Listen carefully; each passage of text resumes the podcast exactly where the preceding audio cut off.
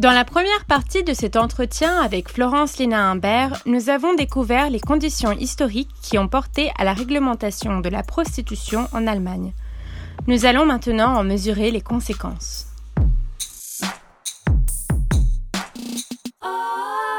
Vous avez parlé aussi des, bordels gigantesques. Et euh, c'est peut-être quelque chose qui est moins connu. Et euh, j'avais lu dans un de vos articles que comme en France, en fait, à partir de, 50 000 habitants, euh, chaque commune a l'obligation d'avoir euh, un parc dédié euh, au HLM, c'est-à-dire aux, logements sociaux. Bah, en Allemagne, c'est ce que vous écrivez, les villes de plus de 80 000 habitants doivent accueillir des bordels. c'est pas tout C'est ça, d'accord. Alors, j'aimerais bien comprendre la, précision de ça et aussi, du coup, des bordels gigantesques et, et savoir aussi les, ce qui est fait à l'intérieur de ce bordel, comment s'organisent ces bordels, comment s'organisent les lieux de la prostitution. Et vous avez dit aussi, surtout qu'avec euh, la loi euh, en ce moment en Allemagne, bah, euh, c'est les clients qui bénéficient. Du coup, qui sont-ils et, que font-ils?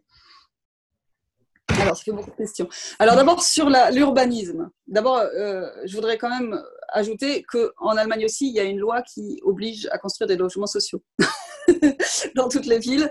Et euh, je dirais que la, pression foncière sur les centres-villes qui se vident de leur population pauvre parce qu'ils sont complètement gentrifiés.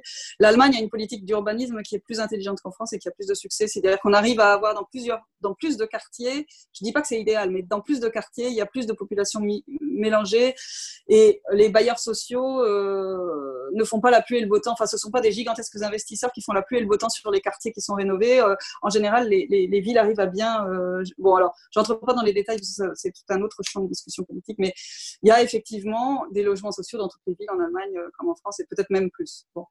Alors, sur ce qui est, par contre, la prostitution est interdite dans les zones résidentielles, donc ils ont les, bordels qui veulent avoir pignon sur rue comme bordel, donc euh, salon érotique ou enfin ça s'appelle pas que bordel, hein, il s'appelle euh, salon de massage, salon de distraction, établissement de distraction pour hommes, enfin je sais pas quoi. Ils, ont le droit de s'établir uniquement dans les zones, alors j'allais dire pas, pas industrielles, mais les zones d'activité commerciale. Hein, donc euh, en périphérie des villes. Euh, alors, sauf si, bon, et c'est là qu'on entre dans la liste interminable des exceptions. Hein. Alors, sauf si il y a euh, des appartements qui sont partagés par trois ou quatre femmes, il y a un nombre maximum, je crois que c'est quatre. Des appartements partagés par quatre femmes, ça c'est pas considéré comme un établissement de prostitution euh, euh, parce qu'elles sont autonomes, elles gèrent toutes seules, elles, payent leur loyer et elles se prostituent. Mais en fait, celui qui encaisse les loyers, il sait pas ce qui se passe. Enfin, il fait semblant de pas savoir ce qui se passe dans l'appartement et du coup, c'est bon, c'est pas un vrai bordel. Donc ça, ça a le droit de s'installer n'importe où, même dans les zones résidentielles. Il faut juste que la que le voisinage ne râle pas. Bon, en général, il y a des conflits, hein, parce que forcément, le voisinage, euh, quand les enfants sortent de l'école, reviennent de l'école et qu'il y a une fille en bikini devant la porte du voisin, euh, bon, bah, forcément, il y a des, des, histoires. Euh. donc, il y a des tas de régulations qui changent de ville à ville et d'état en état sur la façon dont les bordels ont le droit, jusqu'à combien de femmes, hein, c'est pas considéré comme un bordel, et, où ils ont le droit de s'établir, etc. Alors, l'urbanisme c'est presque une jurisprudence. Disons qu'il y a une jurisprudence qui consiste à dire, dans les villes de plus de 80 000 habitants, où il n'y a nulle part où les femmes ont le droit de se prostituer dans la rue, ça ne fonctionne pas. Donc il faut, ben oui, ça ne fonctionne pas parce qu'il y a trop euh, de conflits. Si, elles ont le droit nulle part, elles sont en conflit partout parce qu'il y en a quand même dans la rue, hein, des femmes qui font le trottoir. Il faut savoir que la prostitution, ce qu'on appelle, on parle de indoor et outdoor prostitution. Donc il faut savoir que le fait qu'il existe des bordels, donc indoor prostitution, la prostitution indoor, ne, ne limite pas du tout le fait qu'il y ait de la prostitution à l'extérieur. Hein. C'est-à-dire qu'il y a, comme en France, comme les bordels sont interdits en France, les femmes se prostituent dans des camionnettes ou derrière, un arbre, ou, euh, etc. Enfin, c'est dans des conditions atroces où elles sont obligées de monter dans la voiture d'un client et c'est toujours utilisé comme argument pour dire il vaut mieux que la prostitution se passe dans des bordels. Il faut savoir que l'un croit exactement proportionnellement à l'autre et que c'est parallèle, que le nombre de prostituées à l'intérieur des bordels était, est, quasiment un indicateur du nombre de prostituées qui peut se trouver à l'extérieur des bordels. Donc c'est exactement parallèle, il n'y a pas l'un qui prend les prostituées à l'autre, ni rien, c'est deux mondes qui, qui, communiquent bien sûr, mais qui, qui existent exactement en parallèle toujours. Et donc, à partir du moment où dans une ville, on, a, on, dit il y a des bordels, euh, c'est autorisé dans telle zone et dans tel endroit, et à condition qu'elle ne soit pas sur le trottoir, etc., on est obligé de dire c'est ce que les, urbanistes allemands sont arrivés à cette conclusion. On est obligé de dire il y a au moins une rue, quelque part dans la ville, où les prostituées ont le droit d'être dehors. Parce que si elles ont le droit d'être dehors nulle part, on va en avoir dehors partout. Hein. c'est ça le raisonnement. Parce que qu'est-ce qu'elles font quand elles n'ont pas le droit d'être dehors devant leur bordel ou soi-disant ce qui n'est pas un bordel parce qu'il y a quatre ou cinq femmes dedans Eh bien, elles se mettent sur le pas de la porte. Et si une voiture de police passe, elles, ont bien les pieds exactement sur le pas de la porte, sur la petite marche qui dépasse sur le trottoir, mais pas sur le trottoir. À partir du moment où elles sont pas sur le trottoir, elles peuvent pas être verbalisées dans les centres-villes ou euh, euh, qui sont pas des lieux de prostitution en principe. Hein. Mais si, elles sont dans le privé, c'est-à-dire sur le pas de la porte, sur la petite margelle de l'entrée de la porte, alors c'est très visible, par exemple, dans le centre-ville de Stuttgart, dans le centre-ville de pratiquement toutes les grandes villes. Il y a des rues entières où il y a quatre ou cinq femmes serrées comme des sardines sur un pas de porte minuscule parce qu'elles n'ont pas le droit d'être sur le trottoir. Et dès que la voiture de police est passée ou qu'il n'y a plus trop de danger, elles, circulent n'importe où, elles, sont sur le trottoir. Mais dès qu'il y a un contrôle, ou, si elles ont peur que quelqu'un prenne une photo, etc., hop, elles se mettent sur le pas de porte et elles, font attention d'être toutes bien visibles. Elles se mettent sur le côté comme ça pour essayer de prendre le moins de place possible pour être sur le pas de porte parce qu'elles n'ont pas le droit d'être dans l'espace public. Ça, c'est les endroits où la prostitution de rue, outdoor, n'est pas autorisée évidemment, elle a lieu. Hein. Mais les femmes ont une chambre, euh, quelque part, un endroit où elles peuvent euh, se laisser violer sans euh, que ce soit dans la voiture du client ni, dans, ni derrière un arbre. Dans toutes ces villes où donc la prostitution indoor est, florissante, il faut les enfin les, politiciens locaux ont quasiment l'obligation, ont l'obligation d'autoriser au moins une rue à la prostitution de rue, c'est-à-dire la prostitution où les femmes n'ont aucun toit sur la tête pour euh, se faire violer, où elles, sont, elles entrent dans la voiture du client, ou euh, ça se passe derrière un arbre ou sur le capot de la voiture, enfin dans des conditions, voilà, c'est outdoor, hein, c'est vraiment. Et alors quand c'est l'hiver, c'est particulièrement cruel parce qu'elles sont vraiment dehors. Hein, elles sont dehors et toutes les villes de, plus de 80 000 habitants sont obligées d'autoriser ça dans au moins une rue de leur ville. Voilà, c'est ça la, euh, le règlement. Et alors, quand euh, le lobby des proxénètes essaye d'obtenir une deuxième rue, ou une troisième rue, enfin, essaye d'étendre un peu le domaine, parce qu'il y a toujours des discussions Hein, au niveau municipal sur l'extension du domaine de la prostitution outdoor, ces, rues, ces lieux de prostitution euh, de plein air doivent être à plus de alors, 500 mètres ou 1 km, selon les villes, selon les régions, selon la, législation locale, d'une église, d'un cimetière, d'une école, d'un jardin d'enfants, euh, d'un local, d'une association caritative, etc. Donc il y a des périmètres comme ça qui sont définis autour de chaque église, autour de chaque école, autour de chaque jardin d'enfants. Pour là, c'est sûr que la prostitution de rue n'a pas le droit de s'installer. Mais certaines villes se servent de cette législation pour dire bah, nous, notre centre-ville, il y a une église tous les 200 mètres, donc euh, notre centre-ville, il est absolument impossible d'y organiser la prostitution, puisqu'il y, a y a des églises partout, il y a des écoles partout, donc euh, voilà, la prostitution est interdite, point barre. Et ça, euh, c'est vrai que c'est une des, dispositions dont on peut se servir pour dire bah, c'est impossible, c'est impossible, on peut pas. On peut pas donc certaines villes, même, même de plus de 80 000 habitants, utilisent cet argument pour dire bah, non, c'est impossible, chez nous, on peut pas. Puisqu'on a des églises partout et des écoles partout, et voilà. Bon, c'est bien pratique. Mais alors, du coup, la prostitution de rue se passe, entre guillemets, dans les zones semi-rurales et à l'extérieur des villes, dans les banlieues où il y a euh, genre euh, des bricoramas, euh, des zones d'activité où il y a des, alors c'est particulièrement visible dans les zones d'activité où il y a par exemple des vendeurs de pneus, des éléphants bleus pour nettoyer les voitures, des bricoramas pour acheter du matériel pour bricoler. Parce que par qui sont fréquentés tous ces lieux-là? Bah, Principalement par des hommes, hein, euh, répartition sexuée des tâches, etc. Euh, et, c'est très facile de faire un petit détour en allant acheter un pneu, de faire un petit détour par une fille et euh, voilà, et, rentrer à la maison ensuite et s'occuper de Bobonne et des enfants. Et c'est, ça fait partie. alors pour, pour en venir aux clients, à moins qu'il faille que j'approfondisse l'histoire de l'urbanisme, là, je sais pas. Euh, j'aimerais juste aussi bah, cette histoire de, de, bordel gigantesque. Oui, alors, alors, donc, dans les années 2000, euh, avec la libéralisation totale du proxénétisme, effectivement, euh, les chaînes de bordel dont j'ai parlé tout à l'heure ont commencé à construire, non pas à, alors c'était aussi pour contourner la loi qui empêche euh, de s'installer en centre-ville, hein, à cause des écoles, des églises, tout ça, euh, pour contourner aussi le fait que les, prostituées d'appartements, entre guillemets, sont limitées, enfin, on peut pas... Et ben, ils, ont acheté d'immenses euh, surfaces immobilières en, périphérie et ils ont commencé à construire des gigantesques bordels là-dessus. Et donc, il y a plusieurs chaînes de, de bordels en Allemagne qui possèdent chacun plusieurs, soit ce qu'on appelle Eros Center ou bordel drive-in, parce qu'il y a aussi des, bordels qui sont organisés sous forme de, de, de drive-in, c'est-à-dire que c'est des espèces de box dans lesquelles les voitures entrent, les clients euh, alors, comment ça se passe? Les, Donc, les clients sont. Il y a une porte, euh, il y a un endroit à, droite du box dans lequel la, la prostituée est, et il y a un bouton. Alors, il y a beaucoup de, bruit médiatique organisé autour de ce fameux bouton de secours parce que dans les drive-in, donc les, femmes peuvent monter dans la voiture et si jamais elles se font agresser ou n'importe quoi, le, client ne peut pas sortir de sa voiture parce que du côté gauche, c'est, la cloison est tout près. Par contre, la femme, elle peut sortir de la voiture et euh, grâce au bouton d'appel de, secours, elle peut faire venir du secours tout de suite, soi-disant. Bon, enfin, moi, évidemment, il y a des tas de femmes qui se font assassiner dans ces machins-là aussi, hein, ou euh, agressées ou n'importe quoi. Donc, euh, euh, ça, c'est une version de, des bordels, des grands Eros Centers qui ont été euh, créés en, périphérie des grandes villes. Il faut énormément de surface pour ça. Alors évidemment, euh, euh, les villes, enfin, euh, rechignent un peu à, consacrer une telle. mais il suffit qu'il y ait un conseiller municipal qui, fasse basculer l'ambiance dans un conseil municipal et on décide la construction d'un drive-in. Hein. ça, ça peut très facilement arriver. Alors pourquoi ça peut très facilement arriver? Ben, Les femmes dans la politique, c'est tout un sujet, hein. c'est tout un sujet en France aussi. Mais en Allemagne, il y a des conseils municipaux qui sont, en France aussi, il y a des conseils municipaux qui sont composés à 95% d'hommes. Euh, combien il y en a Si on considère qu'un homme sur quatre euh, est, client, combien il y en a dans un, dans un conseil municipal? Point d'interrogation, je ne répondrai pas à cette question. Hein, mais évidemment qu'il y en a, évidemment.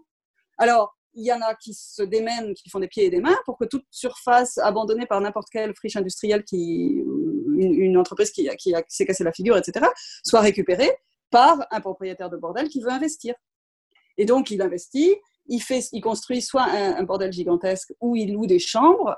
Alors, il faut savoir que les propriétaires de bordel, ils, en général, dans un bordel, c'est une espèce de, Dans ces grands bordels de, périphérie de, ville, c'est euh, des établissements qui sont pensés pour que les clients y passent le plus de temps possible. Donc, il y a un restaurant, une salle de fitness, euh, une salle, un, genre de home cinéma, enfin une salle de, visionnage, et euh, des chambres et des salons de massage et des choses comme ça. Et donc les, les, hommes qui vont là ont le choix. Soit ils vont s'installer au fitness, soit ils vont s'installer au restaurant, soit ils vont s'installer euh, dans, à regarder des films porno en général. Et les filles viennent les chercher ou ils attendent que des filles tournent, leur tournent autour. Quoi, et le, rôle des filles dans ces cas-là, c'est de tourner autour des clients jusqu'à ce qu'elles en obtiennent un qu'elles emmènent dans leur chambre, etc. Et euh, donc il y a une concurrence entre toutes les filles, évidemment, puisqu'il faut essayer de, choper les clients. Et euh, les, hommes ont énormément de choix, puisqu'il y a énormément de filles dans ces bordels-là, évidemment. Et les, femmes qui sont là-dedans sont obligées, tous les, tous les jours à minuit, de payer leur loyer euh, quotidien. C'est-à-dire que le loyer n'est pas payé tous les mois, il est payé tous les jours, il est payé en liquide et il est payé à minuit en général. Enfin bon, euh, tous les jours, euh, à une heure précise, elles doivent temps en liquide. Alors ce temps, ça peut aller de 80 euros à 250 euros par jour. Hein. Et ça, c'est le loyer d'une chambre minuscule de bordel, où elles sont quasiment, euh, alors où, le, propriétaire de bordel euh, justifie ce loyer par le fait qu'il fournit la lingerie gratuitement, le blanchiment, etc. Euh, les femmes ont accès au restaurant, elles peuvent manger quand elles veulent, à toutes les heures, et c'est gratuit. Euh, les, les services de sécurité sont aux aguets et aux petits soins pour les femmes et sont prêts à surgir dès qu'elles se font agresser. Donc c'est c'est ils, vendent ça comme un établissement tout confort pour les femmes, hein. tout confort, tout frais payé, et donc ça justifie des loyers euh, complètement astronomiques, euh, payables par jour, euh, etc. Donc, alors, toutes les femmes ne se, ne se laissent pas entourlouper par cette proposition de soi-disant prostitution de confort et préfèrent rester indépendantes, évidemment. Et donc, l'indépendance, ben, elle se paye cher. Elle se paye cher aussi en protection. Puisque Bon, alors là, je vais dire quelque chose qui n'est pas politiquement correct du tout, mais comment organiser la dépendance d'une femme? Eh bien, il faut qu'elle ait besoin de sécurité. Parce que c'est ça le grand avantage d'un bordel. c'est qu'une femme qui vient de Bulgarie, qui connaît rien à l'Allemagne, qui ne sait pas parler à un gendarme, etc., si elle se fait attaquer, qu'est-ce qui va se passer? Ben, Elle a peur, elle a peur de se faire attaquer. Alors, qu'est-ce qui est extrêmement facile à faire pour un, propriétaire de bordel qui a des bodyguards à son, son, à son service? Les bodyguards, ils connaissent tout le milieu euh, des petits criminels du, banditisme local, euh, des, alors beaucoup euh, membres de clubs de, motards, hein, des, clubs de motards qui sont en, Allemagne extrêmement liés à la petite criminalité et même à la grande criminalité. Enfin, Et eh ben, il organise l'agression d'une femme. Et après, ben, elle n'a qu'un seul rêve, c'est de se mettre à l'abri dans un bordel. Alors évidemment, on n'a pas le droit de raconter ça parce que j'ai aucune preuve, hein, mais c'est clair comme de l'eau de roche. Il suffit de s'apercevoir de la façon dont ces gens-là sont entourés. Ils sont en contact avec des tas de loupards, parce qu'il n'y a pas d'autre mot, hein, qui, font office de bodyguards dans, leur bordel et de, security, et etc., qui ont des, gros bras tatoués de partout, qui ont des, avec le foulard de pirate, enfin qui sont caricaturaux et qui font de la moto. Et ben voilà, ils organisent l'agression d'une femme qui se veut indépendante, surtout si elle est particulièrement bien foutue, particulièrement jeune, etc., de façon à ce qu'elle cherche la protection du bordel. Et elle l'aura. Hein. Il suffit qu'elle paye 250 euros. Alors, euh, ça peut aller jusqu'à, oui, euh, on ne sait pas tous les tarifs, hein, parce qu'ils n'ont pas, ils pas pignon sur rue. Hein. Ils, ils, ont des pages Internet qui sont, qui sont pour les clients qui sont très alléchantes avec euh, des tas de femmes à moitié nues en photo, avec tous les services qu'elles proposent. Alors évidemment, ça fait partie des prestations qui disent qui, qui justifient les loyers, c'est-à-dire qu'ils disent vous voyez, si vous êtes chez nous, vous payez peut-être 200 euros de, loyer par jour, mais on, vous fournit aussi toute la publicité. Hein. On vous fournit toute la publicité puisque vous êtes sur notre, page Internet, vous êtes très bien présenté. Notre page Internet, elle est très bien maîtrisée par un, informaticien de, très grande qualité qui fera en sorte qu'il n'y ait jamais de piratage. Vos, données personnelles sont protégées. Alors ça, ça me fait bien rigoler aussi parce euh, elles ont toutes un pseudonyme hein, euh, de façon à ce que leurs données soient protégées. Mais comme les propriétaires de bordel sont obligés de leur demander leur papier d'identité quand elles arrivent, euh, le pseudonyme, il sert juste au client, il ne sert pas au propriétaire de bordel. Et comme il est très lié à la mafia et à tout ça, il, donne les, données à qui il veut, le gars. Alors, évidemment, toutes ces chaînes de bordel comme ça ont, aussi dans chaque établissement un homme de paille. Et le, celui qui dirige l'établissement, c'est pas celui qui a investi. Hein. Donc les, circuits pour trouver le responsable sont assez troubles. Donc quand il y a des radias dans les bordels, parce que de temps en temps la police y met son nez quand même, quand il y a une radia dans un bordel, c'est toujours très difficile de savoir qu'est-ce qui tire les ficelles en fait et qu'est-ce qui encaisse tout l'argent en fait. Parce que très souvent, bah, il est même pas en Allemagne. Mais euh, il se sert d'un homme de paille allemand ou euh, bulgare euh, naturalisé allemand ou n'importe quoi qui, qui, fait le, boulot auprès des femmes et qui terrorise les femmes et qui, encaisse les loyers. Alors, ça, c'est une des formes des bordels. Et puis, l'autre forme qui continue à exister, euh, c'est les petits bordels de centre-ville qui, comme je le disais, doivent se distinguer de la prostitution de rue en, empêchant les femmes d'aller sur le trottoir, mais en les laissant visibles quand même. Donc, euh, il y, a des bordels de centre-ville qui existent à peu près dans toutes les villes. Euh, enfin, c'est quasiment. Et ça, ça, échappe à la législation sur la prostitution de rue, puisque, puisque donc les femmes n'ont pas le droit d'être sur le trottoir, en théorie. Et pour revenir sur euh, ce passage sur la violence, parce que c'est souvent aussi un argument de, des personnes qui veulent justifier euh, la prostitution à l'intérieur en disant que c'est plus sûr. Mais il y a quand même la, la violence de la prostitution, c'est-à-dire ce qui est demandé par le client prostitueur. Et du coup, je, veux, je voulais peut-être revenir sur ça, si après on peut euh, parler un peu de ça aussi. Ouais. Le client prostitueur est le seul dont la santé intéresse les autorités. Et il faut voir que toutes les mesures qui ont été prises dans la, dans la législation sur la prostitution depuis 20 ans, elles ont été prises avec le client comme focus. Hein. C'est le client dont on s'inquiète s'il va attraper euh, le sida, euh, les chlamydiers, euh, les, maladies graves sexuellement transmissibles, etc. Et dès qu'il y en a une qui surgit, un client, enfin un gars qui consulte un médecin en ville et qui dont, le médecin diagnostique un truc hyper grave qui est sexuellement transmissible et que le client avoue qu'il a, qu'il a fréquenté une prostituée, ça met euh, les autorités sanitaires locales en effervescence. Ah, qu'est-ce qu'il faut faire? Il faut envoyer toutes ces... Bon, voilà. Alors, ça, vraiment, c'est ça le point de départ. Il faut bien se rendre compte que c'est ça le point de départ. Qu'il y a des milliers et des milliers de femmes qui végètent en Roumanie et en Bulgarie de plus de 40 ans, qui végètent en Roumanie et en Bulgarie, qui sont euh, dans, un état de, de, santé catastrophique après avoir passé des années en Allemagne, ça, ça n'inquiète personne. Hein, ça, ça n'inquiète personne et personne s'en soucie. Il y a des organisations caritatives dans ces pays-là qui essayent de, venir en aide à ces femmes-là, mais c'est absolument pas un souci pour les autorités, que ce soit européennes ou allemandes en général. Alors, beaucoup d'organisations caritatives qui ont, des, qui ont des, antennes en Allemagne pour essayer d'aider les prostituées font aussi de l'aide au retour.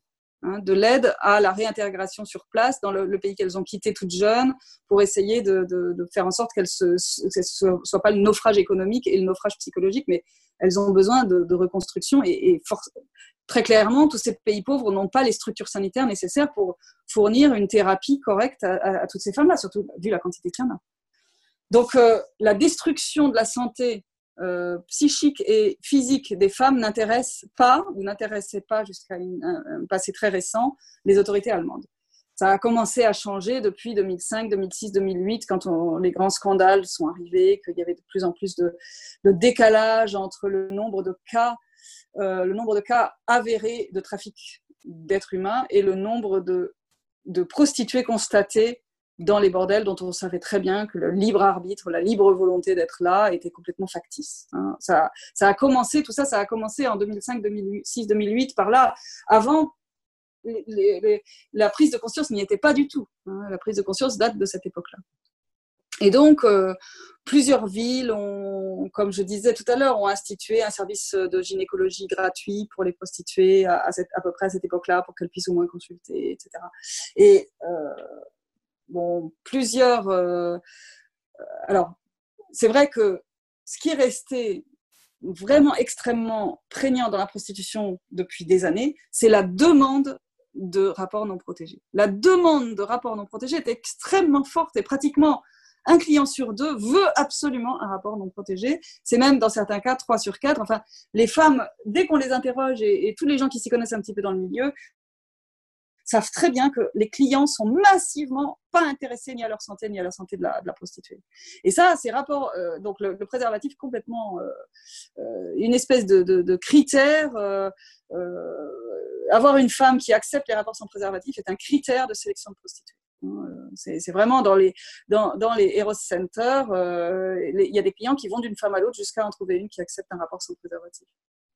Euh, alors que c'est censé être les, lieux où la prostitution est la plus sûre et la plus sécure et la plus saine.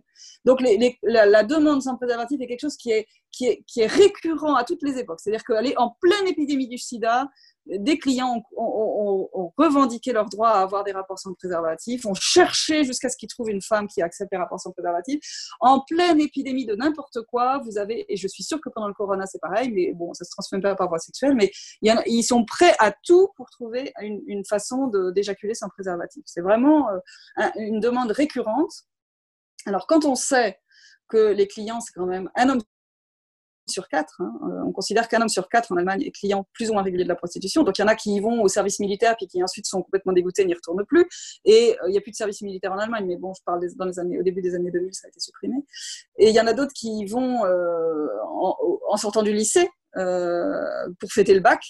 ils vont en groupe et puis sous l'effet de la dynamique de groupe, ils veulent pas se sentir le seul euh, loser qui va pas aux prostituées, donc ils y vont, hein, même s'ils trouvent pas ça très ragoûtant, mais bon, voilà, ils y vont parce que tout le monde y va, etc. Et puis une fois que ça s'est installé dans l'habitude d'un homme d'avoir recours à des prostituées et, qu'ils considèrent ça comme normal, et ben ils y vont toute leur vie d'adulte. Certains n'y vont qu'une fois par mois ou deux fois par an, certains y vont toutes les semaines, et ils considèrent ça comme une, comme une façon normale euh, de vivre leur sexualité. Alors, on sait aussi, dans les enquêtes sur les clients, on sait aussi que euh, la partie la plus favorisée de la, population, donc les, gens euh, avec des revenus plus plus, les, les CSP plus plus, sont surreprésentés dans les clients de la prostitution. Et que donc les prolos, les chômeurs, les gens qui gagnent très peu d'argent et les récipiendaires du RSA n'y vont que peu en comparaison des managers, des cadres, euh, des catégories supérieures. Alors, je dis pas qu'ils y, y, vont aussi, évidemment, mais ils sont sous-représentés dans les clients de la prostitution. Et ça rend encore plus dégueulasse, enfin, ça rend encore plus horrible le fait qu'il y a une concurrence des prix vers le bas. C'est-à-dire qu'ils sont. Le fait que ce soit la catégorie la plus favorisée qui fasse appel à ces femmes et qu'on sait qu'elles sont, elles, sont, elles sont sous pression pour baisser leur prix. Hein, et que la concurrence entre les femmes fait qu'elles baissent encore plus leur prix et quand elles ont un loyer à payer l'heure d'après et qu'elles n'ont pas encore le, montant, elles sont prêtes à tout, à un rapport sans préservatif, à, baisser leur prix, à faire, à se laisser pénétrer par deux hommes à la fois. Enfin, elles sont prêtes à tout, puisqu'il faut que l'heure d'après, elles doivent, voilà, elles réunissent la somme. On voit donc la, logique de, la réglementation de la prostitution, elle, est, très évidente parce qu'à partir du moment où on dit que euh, une pénétration vaginale, pour donner un exemple, est autorisée, c'est toujours ce, on tire vers le bas. Et du coup, on, rabaisse toujours en plus. Alors que si dès le départ, on dit que c'est pas autorisé, bah déjà, euh, arriver à cette première étape, c'était plus difficile. Alors, euh, je viens de lire un article là, justement sur, euh, sur la, prostitution actuellement en Sahara. Parce que depuis 2016, depuis que la prostitution euh, est pénalisée en France, le recours à la prostitution est pénalisé en, France, la SAR et le, les autres land, enfin les autres régions frontalières de l'Allemagne ont vu une poussée sortir hors de terre comme des champignons, des bordels à 10 km de la frontière, dont on sait très bien qui sont les potentiels clients. Donc les Français euh, qui peuvent plus euh, chez eux, donc il faut qu'ils aient bien sûr euh, un accès facilité de l'autre côté de la frontière. Et en ZAR en particulier, qui est la patrie d'origine de Kramp-Karrenbauer, la nouvelle chef de la CDU, hein, qui était pressentie pendant un temps pour être la successeuse de, de Merkel, qui est une femme à la fois un peu très conservatrice, mais en même temps euh, très rigoureuse moralement et assez attachée aux aspects égalité homme-femme. Euh, elle est complètement, euh, alors elle est en, bagarre contre les gros bordels qui ont vu le jour partout dans son land, hein, dans son land d'origine. Et elle a favorisé les, les les obstacles légaux que les municipalités avaient pour empêcher les investissements de propriétaires de bordels dans leur commune. Parce que, évidemment, c'est un jeu de pouvoir et les municipalités n'ont pas toujours le pouvoir d'empêcher ça.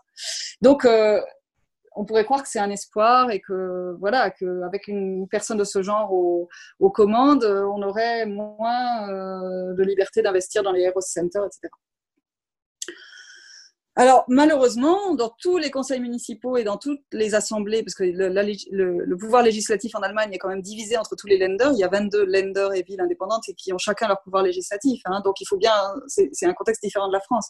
Donc, dans tous les, les, lenders allemands et dans tous les, conseils départementaux qui ont donc pouvoir législatif, euh, il y a beaucoup trop peu de femmes du genre de Karen, euh, Karen Bauer. S'il y en avait une majorité qui était sensibilisée aux questions de genre, on aurait une toute autre vision politique de la prostitution.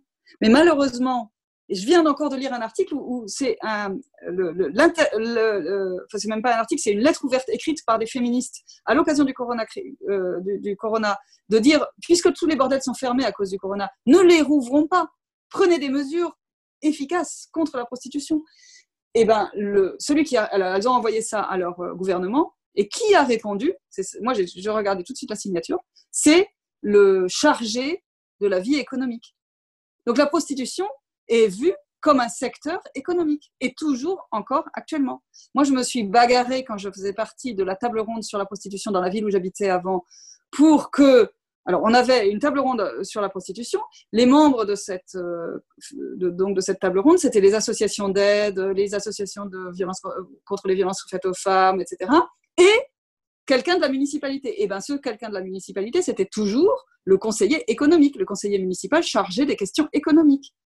Donc l'aspect social, l'aspect lutte contre la précarité n'est pas du tout pris en compte. Et l'aspect santé, alors il y avait quand même un docteur, une, doctoresse, enfin une, femme des services de, santé qui était présente à la, table ronde.